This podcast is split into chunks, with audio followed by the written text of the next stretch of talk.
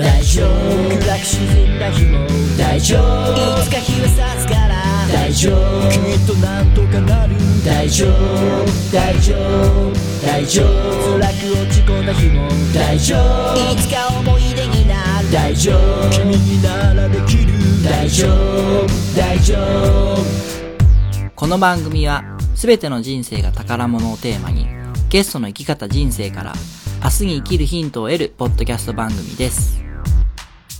仕事うまくいかなくて、はい、どうもワンライフポッドキャストナビゲーターのみっちーです。こんばんは。さあ、今日も、えー、先週に引き続きゲストの方はですね、イラストレーターの藤島ガラスさんです。よろしくお願いします。よろしくお願いします。さあ、えー、実は僕録音をし忘れるというミスをしてしまいましてオープニングにかいめなんですけども、よろしくお願いします。よろしくお願いします。さっきも話したんですけどね、あの、はい、今週の土曜日にですね、えー、大人気番組墓場のラジオをされているトッキーマッシュのしぶちゃんがですね、はい、岡山の方で墓場の座談会というイベントをされるんですよ。おーおーで、僕はそこに行こうと思っておりまして、うん、で、うんうん、そのしぶちゃんすごい人気のポッドキャスターさんなんですけども、はい、あのまあプロの絵描きさん、ウェブデザインとかもされるような方なんで、うん、えー、すごくね、うん、本当にデザイナーさんというかイラストレーターさんなんですけども、はい、えー、ね、その話をしたんですよね。すごい上手ですよねっていう話をしたんですよね。はい。大好きな絵ですっていう話をしてました。うん、いや、それもやっぱ藤島さんもさすがデザ、あのイラストレーターさんだなと思ったのは、絵そのものじゃなくて色使いとかが好きだとかいうお話をされていて。はい、ああ、そんなとこを見るんだなというふうに思ったんですけど、はい、大好きです。やっぱこう、あ、はいはい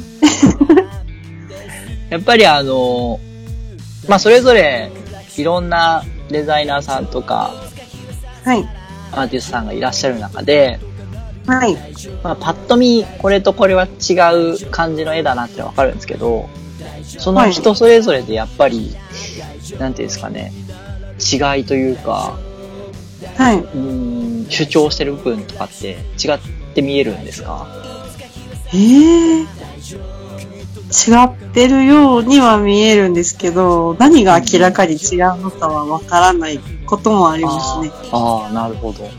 あ、例えば先週その漫画家の、はい、浦沢直樹先生だったっけ、はい、はい、がお好きだと、影響を受けたとおっしゃられたんですけど、はい、なんかそういう 絵, 絵画アーティスト、はい、とかそういう美術展とかは行ったりはされないんですか？はい、ああ、大好きです、行くの。あ、そういうのもやっぱり見られるんですね。はい。最近は行けてないんですけど、行くときは必ず一人で行って、はい、あの、音声ガイド借りて、へー。一人で、もう、ひたすら何、にじかんかさんじかんぐらいかけてずっと見てます。へー。あ、じゃあそういう絵とかも、やっぱりその、アーティストさんの思いが込められたり、主張が乗っかったりするけど、そういう部分を感じ取ろうとしてみたりはするんですね。そうですね。あとは悔しくて泣けてきたりとかもします。えー、すごい。泣くって思う。はあ。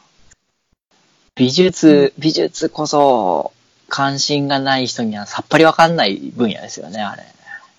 うん、でもやっぱりもっと好きな人とかはきっと歴史とかそういう背景を分かった上で見て、もっと面白いんでしょうけど、ちょっと歴史とか苦手なので、その辺はとりあえず見た自分の感覚だけでしか見てないんですけど、はいはいはいはい、やっぱりこう迫ってくるものはありますね。いやもういいんですよ。それ知識とかじゃなくてやっぱ感じるものが大事だと思います。うん感じることが大事だと思います。はい、そっちで行きます。はい。はいはい、すいません。今日はですね、えー、藤井さん過去編なんで、はい。あの、えー、過去についていろいろ掘り下げていきたいなと思うんですけども、はい、ご準備はよろしいでしょうか？はい、大丈夫です。はい、では本編の方でよろしくお願いします。はい、よろしくお願いします。はい、えー、それでは本日も参りましょう。しがつじゅうよっか配信だいひゃくはちじゅうごかいワンライフポッドキャスト。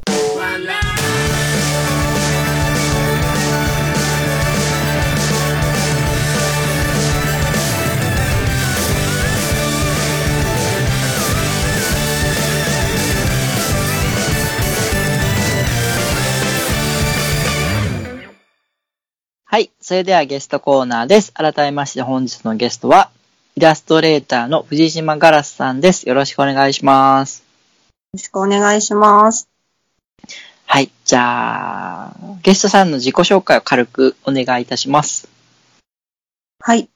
えっと、イラストレーターとして、イラストレーターとして、普段はアルバイトをしてるんですけども、はい。ツイッターとかインスタグラムとか エスエヌエス 通して、まあ、ペン画を描いたり、アクリル画をしたり、アナログ漫画を描いてみたり、うん、デジタル画を描いてみたり、いろんなことに挑戦中の藤島ガラスと申します。はい、はい、ありがとうございます。はい、まあ今いろいろお試し中というか、今後に向けて、はいいっぱいいっぱい練習というか、はい、修行中な感じですよね。修行中です。はい。えー、そんな藤島ガラスさんなんですけども、はい。えー、今日は過去編なんで過去についてお話聞いていきたいんですけども、はい。ちょっとですね、えー、先週も出ましたコンビニエンスなチキンたちのミヤさんのブログで、はい。拝見させてもらいまして、はい。結構暗い内容になりそうな感じだなとは思ってるんですけど。はい、私もそんな気しかしないです。まあでもあの、藤島さんの魅力は多分その暗く深い部分で広がっていくんじゃないかなとは思ってますんで、あの、はい、今日はですね、とことん掘り下げていけたらな、はい、まあとことんで言っても時間の関係とか、えー、僕のインタビュースキルの問題もありまして、そこまではいけないと思うんですけども、はい。えー、あまりその暗くなりすぎるってことを気にせず喋っていただきたいなとは思ってますんで。はい、わかりました。はい、よろしくお願いします。お願いします。じゃあ、早速なんですけど、ちっちゃい頃、幼稚園とか小学校とか、はい。それぐらいの時期ってどんなお子さんでしたか？もう、ザ・いい子ちゃんですね。へー。やっぱ親の言うことを素直に聞くような子だった。いや、習い事とかに行きたくないとか、そういう反抗とかはあったと思うんですけど、うんうんうん、なんか大人に媚びてる子だったなっていうのが。へー。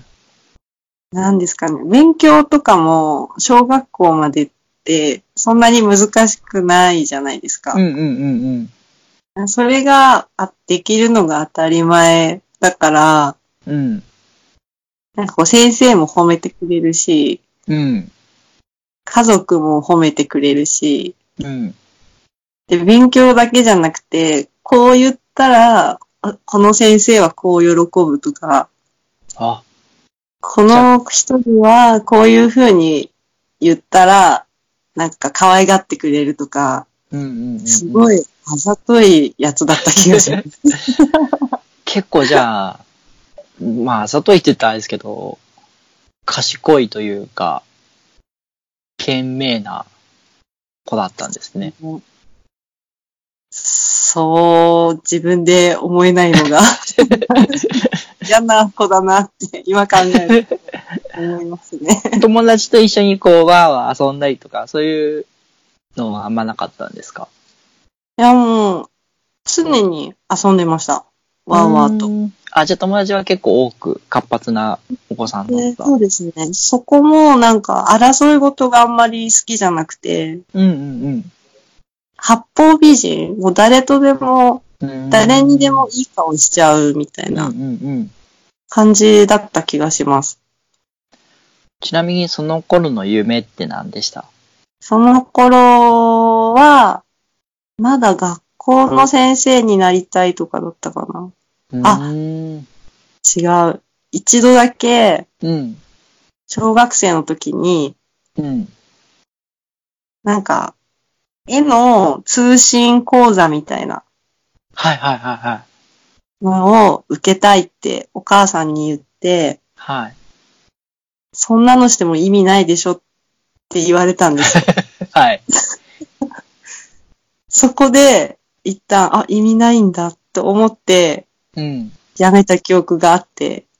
ああ、じゃあ絵描きたかったのに、そこでお母さんに否定されてしまったと。はい、あ、あの、で、今私が今こうやって絵描いたりしてるから、うんうんうん、あの時からやらせてあげればよかったねって今言われます。あー、じゃあお母さんもちょっと失敗しちゃったんですね。今は笑いますけど。うん、もう本日この、あんまり、うん、普通の元気な、元気な子です。元気な子。はい。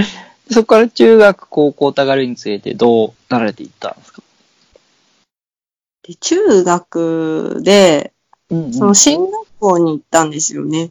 あ、なるほど。はい。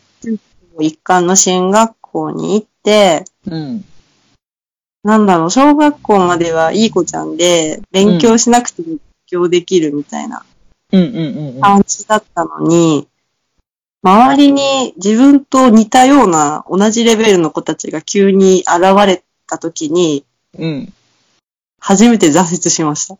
おー。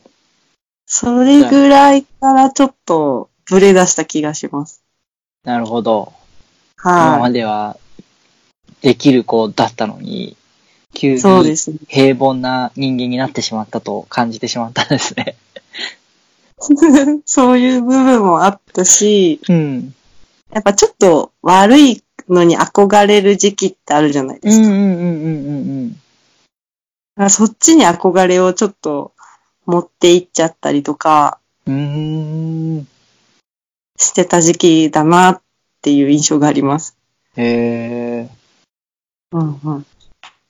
その頃は絵はまだ描かれてない、はい、絵自体はもう普通に落書き程度でずっと描いてて、うんうん、学校に中学にねん生、中学さんねん生ぐらいからあんまり行かなくなって、うん、あ、じゃあ不登校にみたいな感じになった、はい、うーん、中高が全寮制だったので、はいはいはいはい、隣が学校なんで、もう保健室登校みたいな感じで、うーん、ぐらいに保健室行って、まあプリントやったり、うん、絵描いたりして一日を過ごすみたいなことをやってて、うんうんうんうん、それで結局高校の高校にねん生ぐらいにその学校を辞めて、あ、辞められたんですね。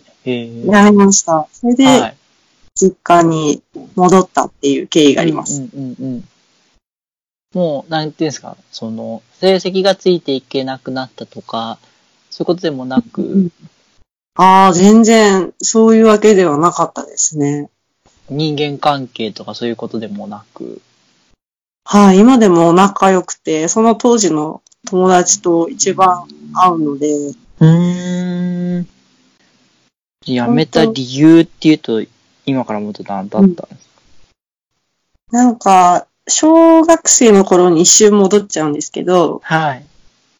小学校の時に星とか宇宙が好きだったんですよ。図鑑をずっと読んでて、ビッグバンっていうので宇宙ができましたっていうのを読んで、はいはい、じゃあビッグバンがなかったら私たちっていてもいなくてもいい存在だったのかなって思ったら怖くて眠れなくなった時期。ああ、なるほど。無力感というか。ああ、もう本当に感じました。無力感。そういう感じか。うーん。ああ。で、それを、うん、しばらく中学の時は、あの、忙しさとか新しい環境で忘れてたんですけど、はいはいはいはい。学校を休み出したら、その感覚がまた戻ってきて。ああ、ちょっと考える時間も増えるし。そうですね。部屋にこもってきて。うんうんうん、そしたらもう、なんか進学校で、なんか学、学校に行くために勉強してるけど、うん、その意味ないんじゃないかなって思い出したら、うん、じゃあ、生きてる意味も特にないよなーになって、うん、生まれてくるのを選べなかったのに、うん、死ぬ時期とかを選べないのも変じゃないかなって思い出して、うん、そのぐらいからずっともう、死ぬことばっかり考えてる時期でした。中学、高校、にじゅう代の前半ぐらいまでは。うんうんうんうん。実際その自殺行為というか、はい、はいはい。はしてなかったですか？そうですね。本当不思議なことに、うんうん、本当にしようとすると親の顔が浮かぶんですよね。うんうんうんうんうん。で、できないみたいな、うんうんうん。できない自分がまた、不甲斐ないみたいな、うん。死ぬこともできないみたいな。うん、何もできない私みたいな感じで、ループに入って、うん。それをずっと繰り返してましたね、まあ。でも結構そういう思春期の時期って、案外ある感覚かもしれないですね、うんうん、そういう、うんうんうん。いなくてもいいんじゃないかとか。うんうんうん。うんうん。それが、じゃあにじゅう代前半ぐらいまで続いたと。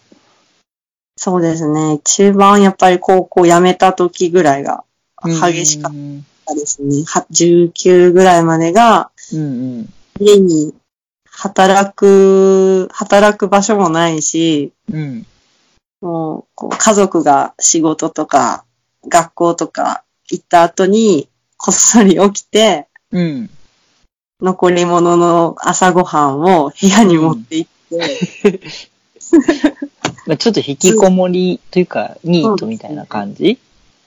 ずっと、はい、引きこもりでしたね。サイトでずっと自殺方法を検索するみたいなことを半年ぐらいやってましたね。なるほど。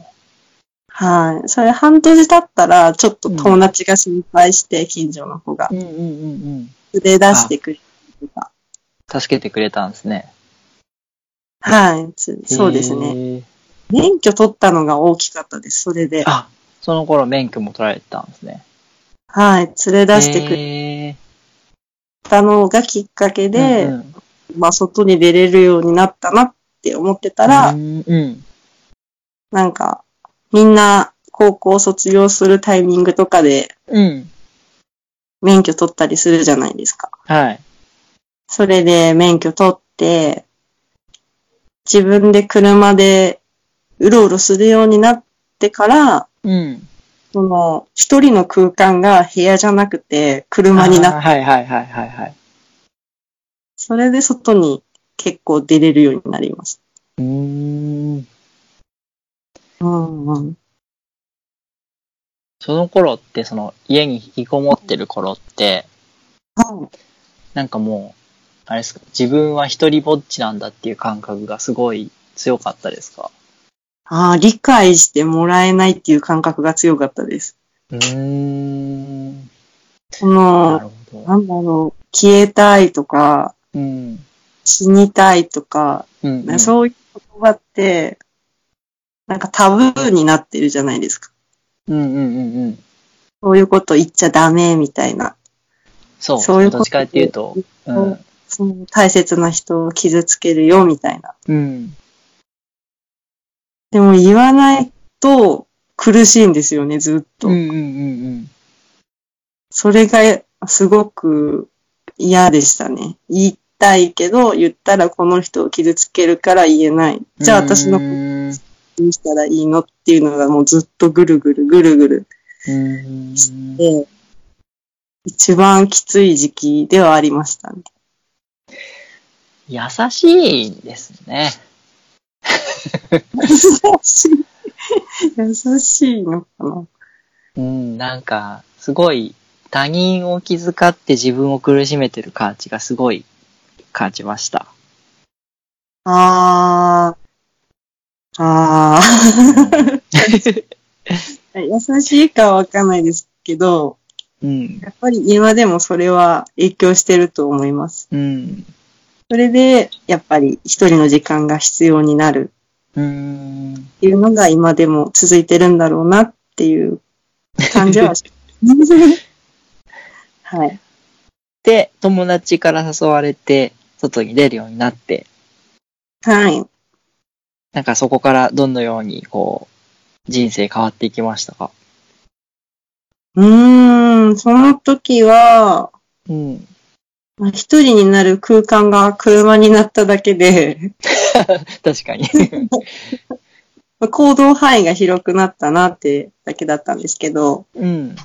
まあ、そのおかげで、新しい友達とかができて、うん、彼氏とかができたときに、ほう、この大学に福岡に行ってる方で、はい、それを追いかけて行っちゃったんですよね、私。ほうほう、福岡まで。はい。へえ。で、やっぱりずっと家にいるのがきつかったっていうのもあって、はい。その常に家族がいるんで、傷つけちゃいけない人がずっと周りにいるっていう感覚が、はい。きつくて、もう逃げ出したくて仕方なくて。うーん。で、福岡まで行って、そこから福岡にもうじゅうに、さんねんぐらい。へー。あ、今福岡なんですか？で、今は東京にいます。はいあ、なるほど、なるほど。福岡にじゅうに、さんねんぐらいいらっしゃって、はい。戻ってこられた。はい。去年来たばっかりです。え、あと、ご出身はどちらだったんですか？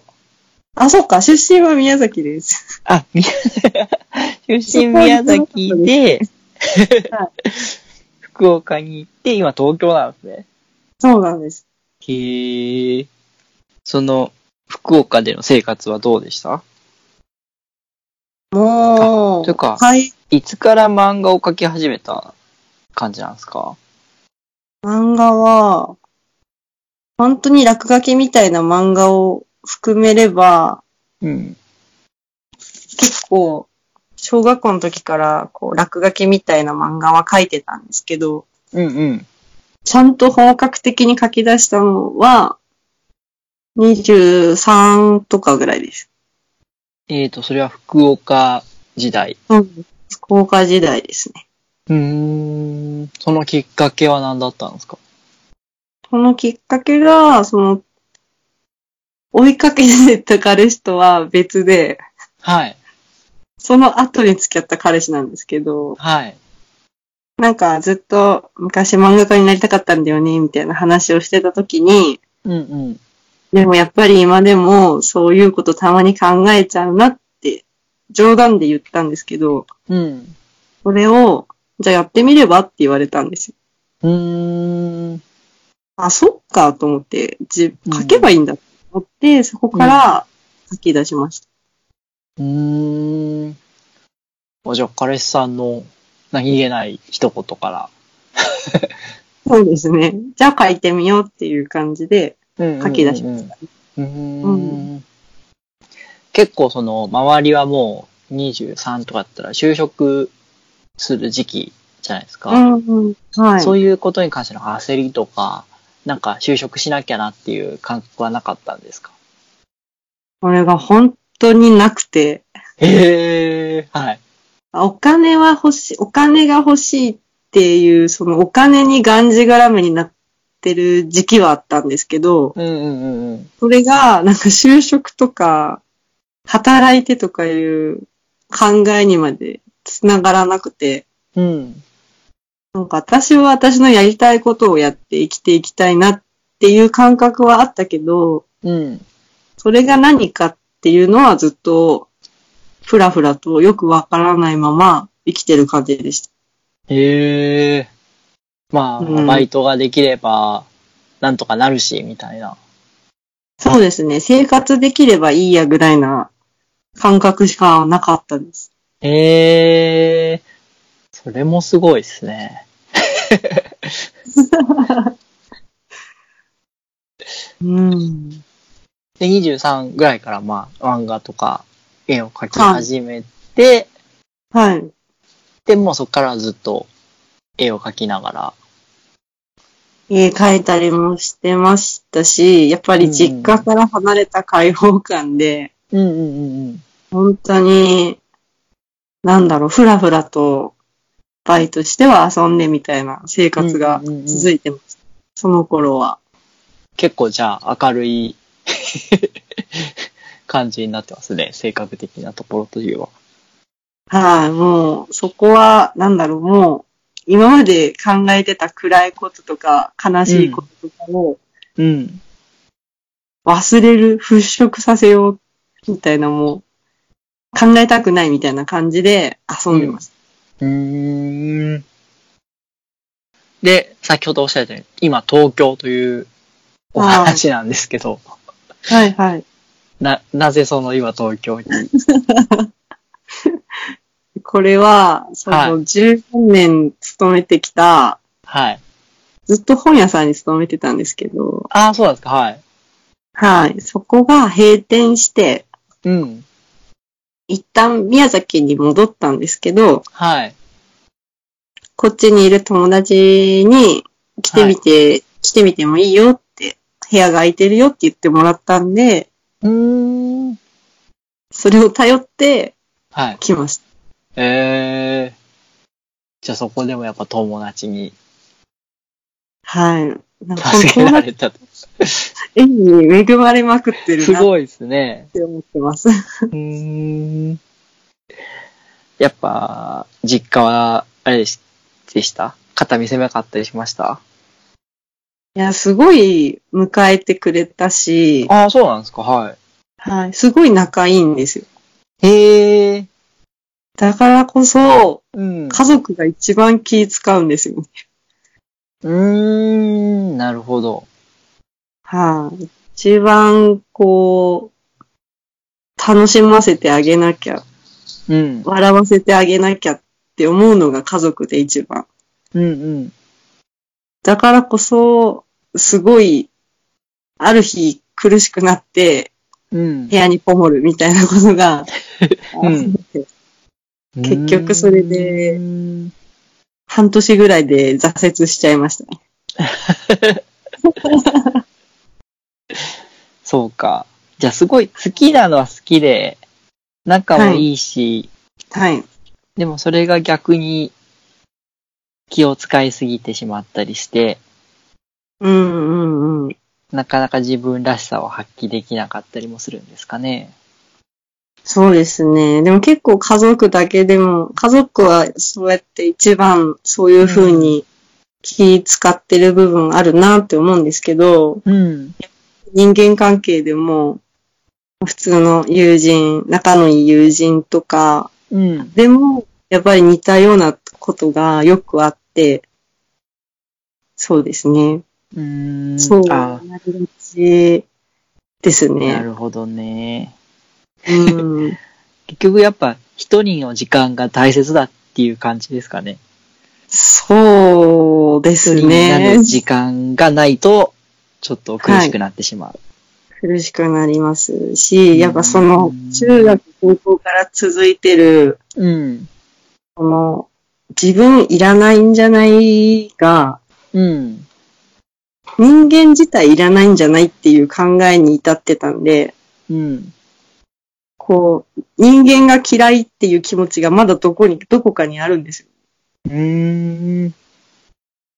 なのに、家族とか友達は大好きっていう、人間が嫌いと大切な人が好きっていう、そのジレンマっていうか、うん。なんか矛盾してる感じが嫌で、うん、気持ち悪くて、それが。うんうん。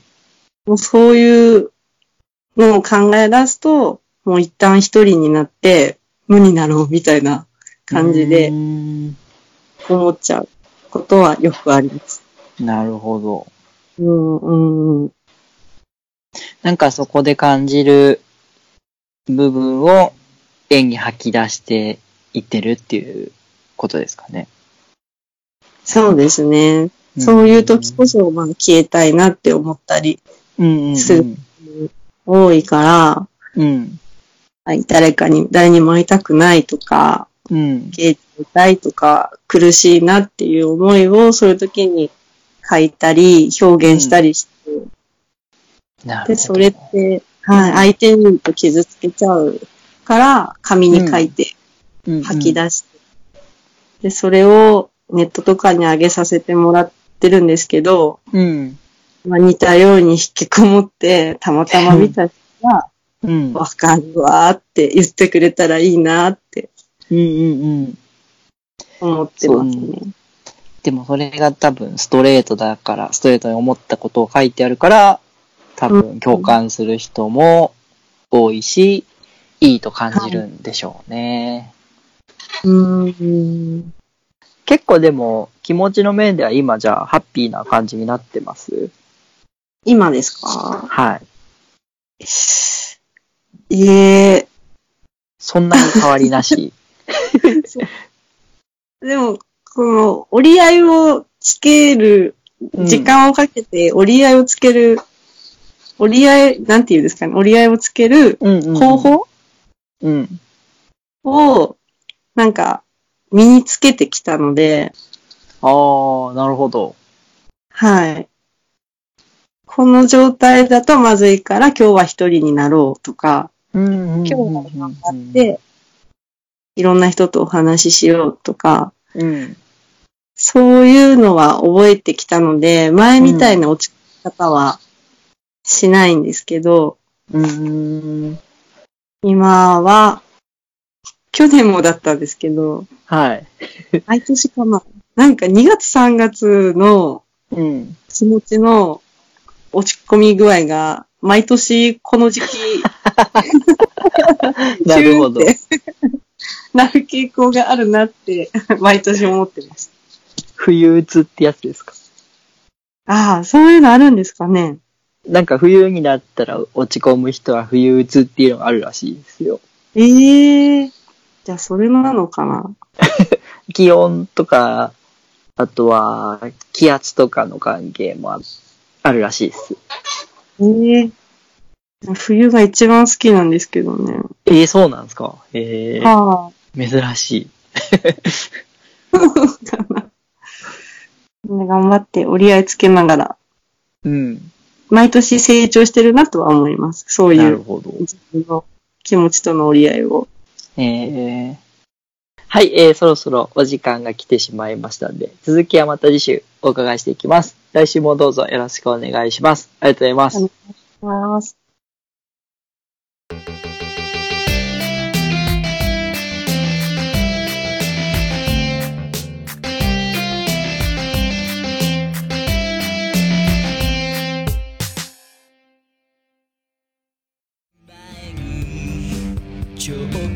渋みや濁りとなる欠点豆や茶粉と呼ばれる薄皮は機械では選別しきれません。品質の良いコーヒー豆を作るため一粒一粒手作業で選別厳選した豆を注文を受けてから焙煎し最高の状態でお届けいたします。豆本来の香りと美味しさで夢心地なひとときを。夢摘むコーヒー、むつみコーヒー。ご注文は イーシー サイトから。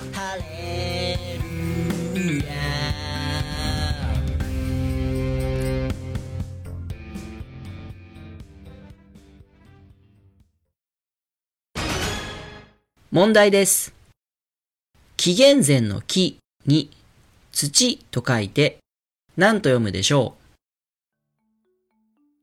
だいに問。あるなしのなしに風と書いて何と読むでしょう？だいさん問。忠臣蔵の蔵に粋な人の粋と書いて何と読むでしょう？実はこれ全部日本酒の銘柄なんです。答えが知りたい人は岡山駅前銘酒センターまで。選ぶ楽しさを提供します。岡山駅前銘酒センター。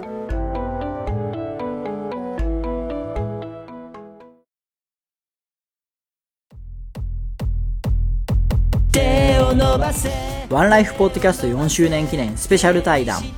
この番組もしがつで丸よねんを迎えます。そこでよんしゅうねんを記念して新たな試みにチャレンジ。お二人のゲストをお招きしてのトークセッションをワンライフポッドキャストがプロデュース。お招きするゲストひとりめは座右の絵アーティスト祇園。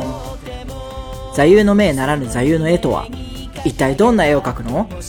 そしてふたりめゲストは闇をまとうイラストレーター藤島ガラス。ネガティブを肯定する感情表現のスペシャリスト。その言葉と絵はどこから浮かんでくるの？目には見えない思考と感情を絵で表現するお二人のトークセッション、にせんじゅうきゅうねんしがつに配信予定。お楽しみに。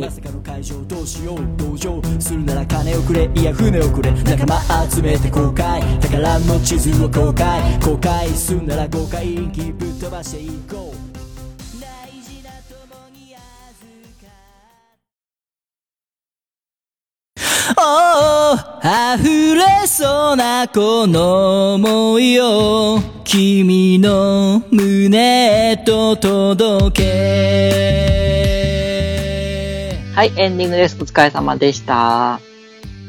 えー、エンディング曲、お疲れ様です。エンディング曲は Expo Lights で One Life です。えーじゃあよんしゅうねん記念スペシャル対談のお知らせをさせていただきます。えー、このしがつでよんしゅうねんを迎えるワンライフポッドキャストで新たな試みにチャレンジします。えー、本日ゲストの藤島ガラスさんと座右の絵アーティストの祇園さんのふたりによるトークセッションをワンライフポッドキャストがプロデュースします。えー、一体どんな対談になるのか交互期待です。もう再来週に迫ってきましたがしがつにじゅうはちにち配信を予定してます。はいはいえー、まあ、祇園さんとね、ガラスさんのお二人のトークセッション、すごい楽しみにしてるんで、ぜひ、はい、えー、聞いていただけたらな、というふうに思います。で、まあ、収録はまだまだこれからなんですけどね。はい、そうですね。はい、どんなお話になるか、質問とかは考えられてます？え、今、はまだ考えてないです。じゃあちょっといくつか考えておいていただけたらなというふうに思います。はい、はい、楽しみです。はい。でリスナーの方からも質問が、えー、いくつか届いてるんで、お二人に僕からさせていただく感じになると思いますんで。はい。よろしくお願いします。お願いします。はい。じゃあゲストさんのイベ、イベント告知宣伝などあればお願いします。はい。えっと、イラストのご依頼などをツイッターの ディーエム で受けたまったりしてますので、気軽にご相談ください。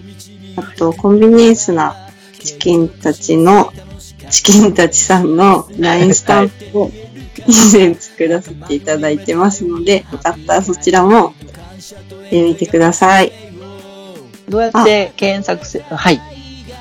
あと、あれがありました。はいあのー、じゅういちがつにデザインフェスタに出たときに、うん。ブースに出展させていただいた、いただいたときに、ポストカードを作ってるので。うんうん、あ、そうなんですね。はい。はい。だったらこちらも ディーエム でご連絡いただければ、はい。お送りしてますので、えー、よかったらご連絡ください。デザインとかはどっかに上がってたりします、ね、はい。はい、じゃあ探していただければ。確認いたします。はい。はい、ありがとうございます。じゃあ、えー、次回の配信はしがつにじゅういちにち日曜日を予定しております。来週は藤島ガラスさんの未来編を配信予定です。えー、お送りしました私ミッチーと本日のゲストの藤島ガラスでした。それではまた来週までごきげんよう。ありがとうございます。ありがとうございます。なくてよかったじゃん。